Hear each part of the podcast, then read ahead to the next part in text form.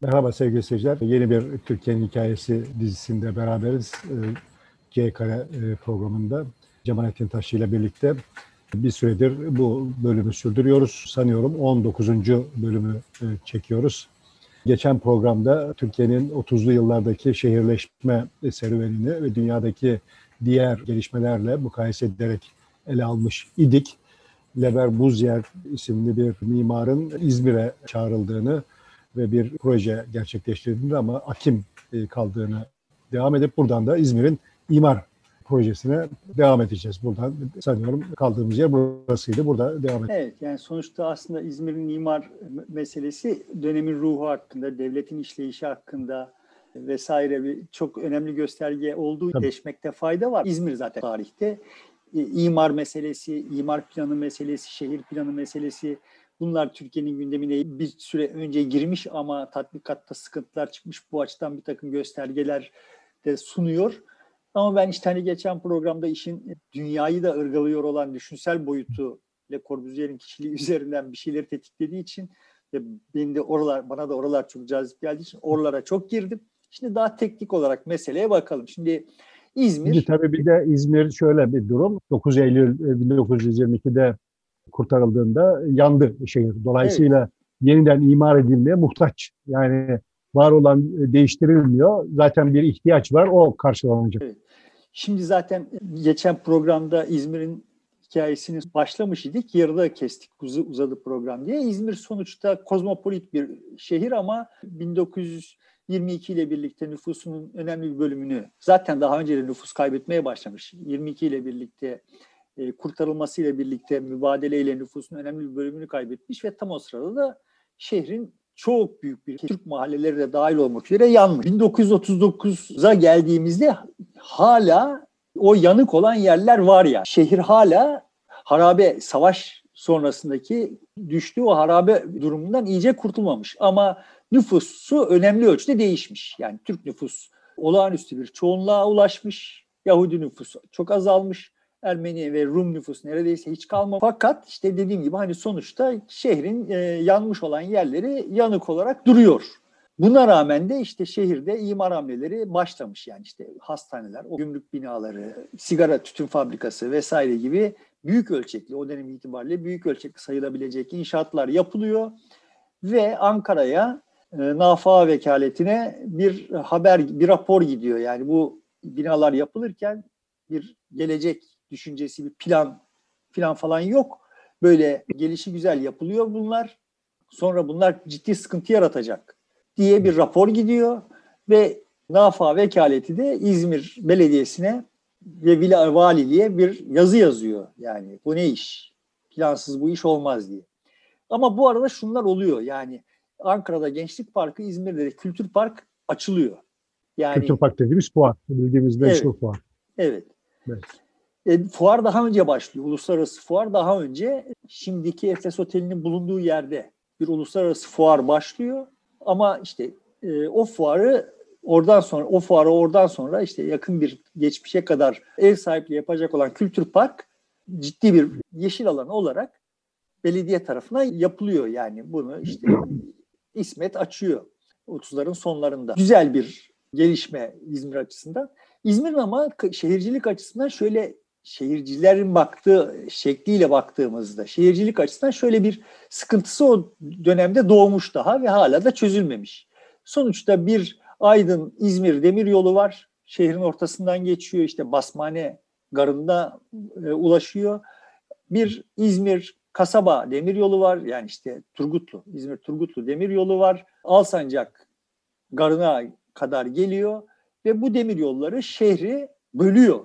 Şehrin içinde diğer araçların transferini çok zorlaştıracak şekilde bölüyorlar. Herhangi bir plan çerçevesinde gerçekleşmemiş olan bu demir yolları şehirde sıkıntı kaynağı. Yani şehrin iktisadına ciddi katkıları, modernleşmesine ciddi katkıları olmakla birlikte şehre de e, şehirde yaşayanlar için de ciddi bir sıkıntı kaynağı aynı zamanda. Ve bu problem de çözülemiyor yani. Sonrasında da çözülemeyecek zaten. Uzun süre çözülemeyecek. Hiç. Şimdi İzmir mühim. O tarihlerde hala Ankara'dan büyük ve Türkiye'nin en büyük limanı. Ha şeyde e, Abdülhamit zamanında zaten Gediz'in Körfez'i kap, Körfez'in ağzını kapatıyor olması sebebiyle yatağın değiştirilmesi gibi bir proje hayata geçirildi. Yani hep önemsenmiş. Çünkü çok önemli. Çünkü işte dediğim gibi hem liman hem bir, büyük bir şehir.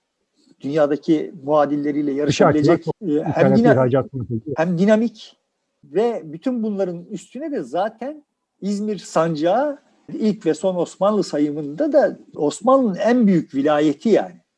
Yani İstanbul'dan falan da büyük. Sadece kendi başına bir şey değil İzmir. İzmir o geniş çevrenin bir merkezi olarak da Aydın vilayeti Evet. anılıyor. Denizli dahil geniş bir Ege bölgesi, şimdiki Ege bölgesinin tümünü kapsıyor. neredeyse Türkiye'nin her şeyinin yer aldığı bir yer orası yani. Zaten de işte ilk demir yolları vesaireler falan falan da Türkiye'de orada yapılıyor. O yüzden öyle yani. Bu mühim yer ama işte böyle bir e, mezbelelik, bir harabe halinde 20 yıl geçirmiş. Sonra da bir imar planı yapılması gerektiği baskısı Ankara'dan gelmiş. Dönemin belediye başkanı Behçet Uz ve işte Le Corbusier'le çok uçuk bir karar veriyor. Bu karar gerçekten etraflıca analizi gerektirecek arkasında hangi motiflerin yattığı, yani nasıl bir meydan okuma yattığını bakmak gerekiyor. Yani. Ama sonuçta elimizdeki bilgi şu ki Behçet Uz Le Corbusier'e yazıyor. Böyle bir şey ihtiyacımız var. Bizimle çalışır mısınız diye. Le Corbusier buna atlıyor. Hemen cevap yazıyor. Bunlar 39 yılında oluyor yani. Ve karşılıklı yazışmalar devam ederken Le Corbusier belli bir para istiyor işte hani gelecek İzmir'de kalacak, konaklayacak, İzmir'i görecek vesaire falan. Ama o tarihlerde zaten artık küstahlaşmaya başlamış. Modernlik hakkında, mimarlıktan çıkıp genel olarak dünya hakkında modern tezler ortaya koymaya başlamış olan falan ve bir de sözün üstüne söz söylemesine pek de tahammülü olmayan, kendisi sözünü kabul etmeyenlere beni anlamadılar diyerek cevap vermeyi tercih eden bir adam haline almış. Kendisini yaratmış bir adam haline almış. Haklı gerekçeleri var.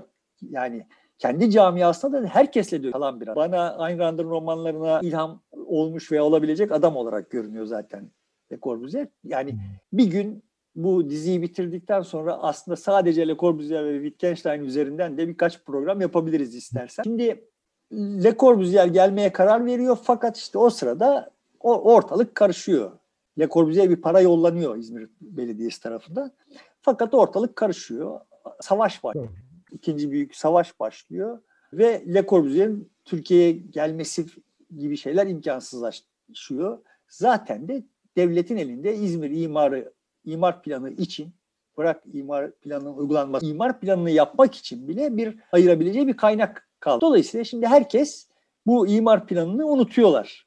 Herkes mi unutuyor? Yok herkes unutmuyor. İzmirliler unutmuyor. Yani İzmirliler belediye toplantılarında durmadan bu imar planı ne oldu, neden gündeme gelmiyor diye kendi aralarında İzmir'in yerel belediye toplantılarını takip edip bu imar planı üzerinden ortalığı gerip duruyorlar. Bu neden oluyor? İşte bu böyle İzmirliler çok aydın, mahalli basın çok uyanık vesaireden falan falan kaynaklanmıyor. Daha o tarihlerde Türkiye'de hem Ankara'dakiler hem de Ankara'nın uzantıları olarak taşraya e, vaziyet ediyor olanlar aslında ülkenin temel iktisadi dinamiklerinin arsa rantı üzerinden dönüyor olduğunu idrak etmiş ve oyunu buna göre kurmuş olduklarını anlıyoruz. Ben öyle anlıyorum. Yani aslında imar planı vesaire falan tartışmalarının arkasına yatan şey bu arsa rantının transferlerinin yönetiminde söz sahibi ol- olmayı sağlamak üzerine görünen o. Ankara'nın imar planı öyle değil.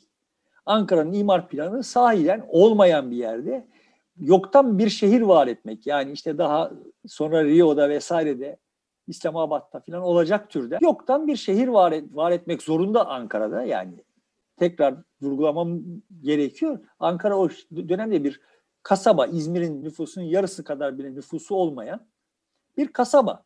Küçücük bir kasaba ve hızlı büyüyecek, hızlı büyüyor.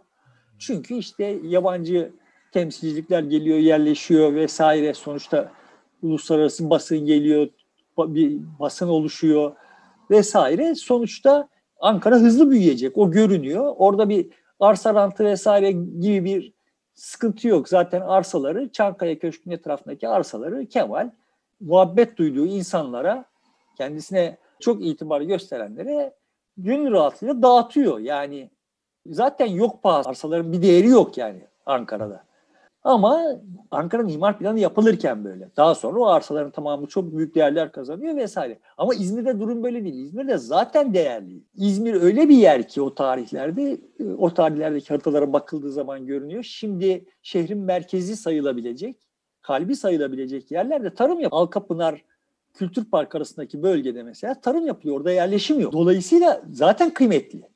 Ama işte yanmış bir kültür park arazisi var. Orada değerler düşmüş. Devlet orayı bir biçimde ele geçirmiş. Zaten de muhtemelen mübadeleyle terk edenlerin arazileri. Devlet orada işte kültür parkı yapmış. İşte Güzel Yalı karantinadan itibaren Güzel Yalı'ya doğru oralar bataklık. E, o bataklıkları kurutarak toprak kazanıyor. Onlar da ucuz. Oralarda da bir sıkıntı yok ama onun dışında şehrin tamamı çok uzun süredir üzerine yerleşim olan ve çok değerli araziler. Bir rant var orada.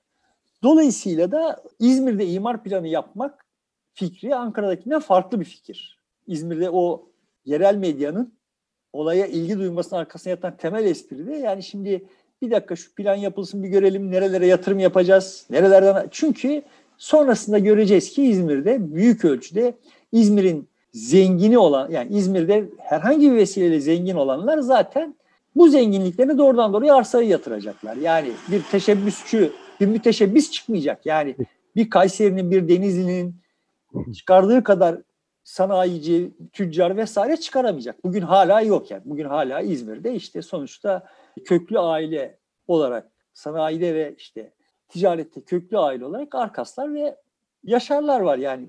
Onların dışında böyle hani dişe dokunur bir aile yok yani. Kayseri'de bir mahalleden çıkan insan koskoca İzmir'den, bütün bir şehirden çıkmış yani. Bu İzmir'in temel dinamiği olacak ve imar planında büyük ihtimalle bu sebeple önemseniyor.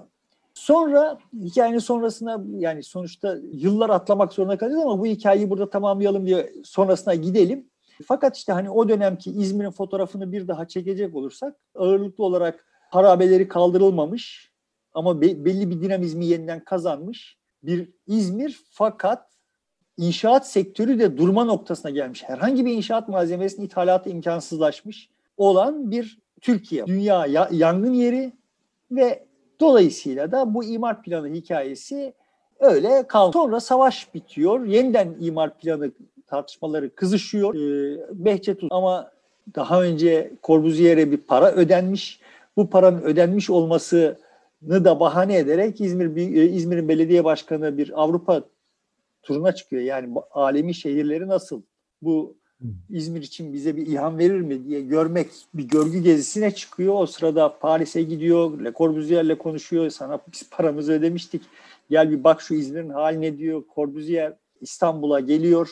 Ee, İstanbul'un eski halini 1911'deki haliyle şimdiki halini o dönemdeki halini mukayese ettiği zaman çok içi yanıyor, acıyor. Yani berbat etmişsiniz İstanbul'u diyor.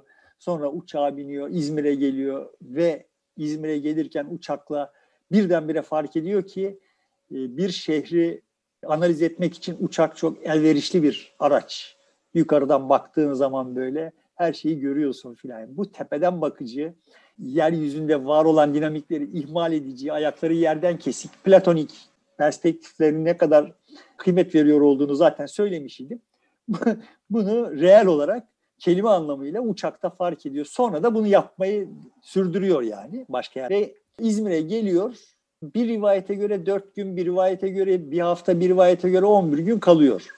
Ve dönüp işte bir rapor yazacağını söylüyor raporu yazıyor, yolluyor fakat rapor kayboluyor. Niye kaybolduğu üzerine sayısız spekülasyon yapılıyor. Bu arada da İzmir Belediyesi ile işte Bayındırlık Bakanlığı, sonradan Bayındırlık Bakanlığı olacak NAFA, e, NAFA vekaleti arasında da sürekli bir itişme oluyor. Yani NAFA vekaleti böyle olmaz, sipariş üzerine bu iş olmaz diye ısrar ediyor. Yarışma yapın diyor. İzmir Belediyesi ya yarışmayla bu iş olmaz. Ben danışmanlık hizmeti alacağım ama yerel bir büro kuracağım. Yani bir imar bürosu kuracağım belediyede ve bu işleri bundan sonra hep o belediyenin bürosuyla yapacağım diyor. Muhafaza vekaleti buna izin vermiyor. Yani bu belediyede imar bürosu kurulursa her yerde buna heves edilecek filan diye akıl düşünüyor herhalde buna. Yani şimdi devlet, devletin organizasyonu vesaire hakkında herhangi bir şeyin de henüz o tarihlerde bile yani ta 40'ların sonunda bile netleşmemiş olduğunu, oralarda bu tartışmaların oluyor olduğunu hiç kimse elindeki yetkiyi bir başkasının devretmemeyi o, o zamandan beri sür, gelenek haline getirilmiş belli ki. Evet.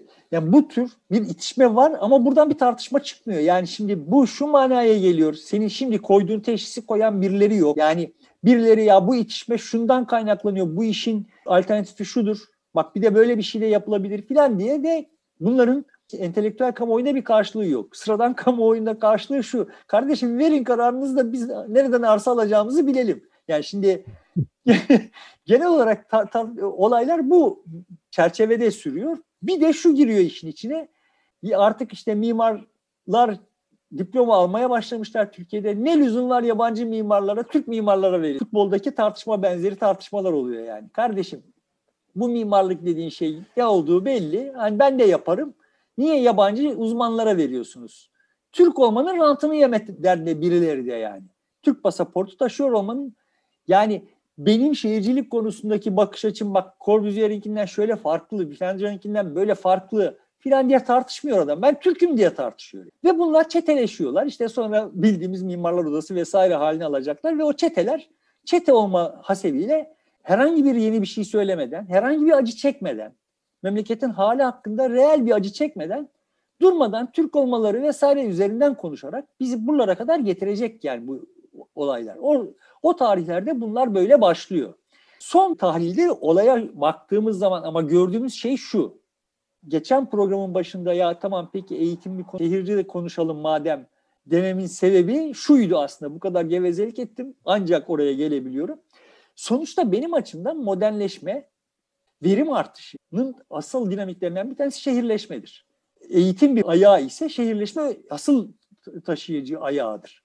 Yani bizim kendisine yenildiğimiz toplumlar bizden daha çok insanı eğittikleri için vesaire falan falan değil. Daha çok şehirleştikleri için bizi yendiler. Çünkü şehir köyden daha verimlidir. Bu kadar kestirme bir mesele yani bu. Şehir köyden daha verimlidir. Çünkü sanayi tarımdan daha verimli. Temel fark buradan çıktı yani. Yani Batı Avrupa ile dünyanın kalanı arasındaki fark esasen buradan, buradan çıktı. Şimdi dolayısıyla yeni bir devletin yenilmiş olduğunu fark etmiş olan heyetler tarafından kurulmuş yeni bir devletin benim anladığım şekliyle bakıldığında niye yenildiğini idrak etmiş olması ve toplumu şehirleştirmeye çalışması gerek. Daha en başından itibaren, Cumhuriyet'in kuruluştan itibaren böyle bir irade yok. Olmamasını, başlangıçtaki olmamasını anlayabiliriz. Kaynaklarımız sınırlı. Ama yine de buna dair bir heves, bir plan, bir bir bir iddia vesaire söylenebilirdi. Aksine sonunda vardığımız nokta köylü milletin efendisidir. Yani bu kadar uzun bir yoldan geldiğimizde vardığımız nokta köylü milletin efendisi noktasına geldik. Yani daha o dönemde köycülük yok. Geçen de de söyledim yani. Henüz yok köycülük. Ama sonra da köycülüğe varacağız. Yani köyü idealize edeceğiz. Köye dair böyle tuhaf tuhaf masallar anlatacağız ve köylü olmayı işte Mao'nun kültür ihtilalini andırır biçimde bir aydın karşıtlığı olarak işte saflığın vesaire falan falan timsali olarak köylülüğü bir de yücelteceğiz yani daha ileride. Şimdi bunlar daha İnsanları köyde yaşatmayı birinci öncelik haline getirdi Cumhuriyet yıllardır. E, bu çok partili dönemi geçtikten sonra da böyle oldu. Şehirde ne varsa köyde de olacak. Köyü e, ihya edeceğiz diye. Halbuki köydeki insan şehre gelmek istiyordu. O şey, gelen şehre insanın e, planlaması yapılsaydı, nasıl yerleşeceği yapılsaydı belki çok daha farklı bir tabloyla karşı karşıya olacaktı. Evet yani sonuçta şimdi teknik olarak bu tür iddialarla kurulmuş yeni bir devletin ilk planının ben insanlarıma nasıl eğitim vereceğim ve onları nasıl şehirleştireceğim olması gerekir. Onları nasıl şehre getireceğim? Çünkü Türkiye'nin nüfusunun ağırlıklı bölümü ziraatten geçinen köylü bir nüfus ve bu nüfusla muasır medeniyetler seviyesini yakalaman, bu karaktere sahip bir nüfusla muasır medeniyetler seviyesini yakalamanın imkanı yok. Dolayısıyla onlardan daha yüksek bir vitesle şehirleşmen gerek. Halbuki biz çok uzun bir süre boyunca Cumhuriyet'in ilk e, 40 yılı boyunca Batı Avrupa'dan daha düşük bir vitesle yani bize göre zaten daha şehirli olanlara olanların bizden daha büyük vitesle şehirleştiği bir dünyada yaşadık. Ama buna rağmen işte Ankara'nın imar planı, İzmir'in imar planı falan gibi işte konular gündeme geliyor. Neden? Çünkü Cumhuriyet'in o dönemdeki o kavrayışı şu anlaşılan. Yani ben köyden insanları şehre getirmeyeyim ama şehirleri daha batı şehirleri haline getir. Yani o batı şehirlerini görüyorlar. Geçenlerde de söyledim. Görüyorlar, hayran kalıyorlar ve işte kendi şehirlerimizin de onların şehirleri gibi olmasını istiyorlar. Ama bu şehirde olanlar için böyle. Yani şehirde olanlar o tarihler itibariyle çok net bir biçimde köyü aşağılıyorlar. Köylülüğü de aşağılıyorlar.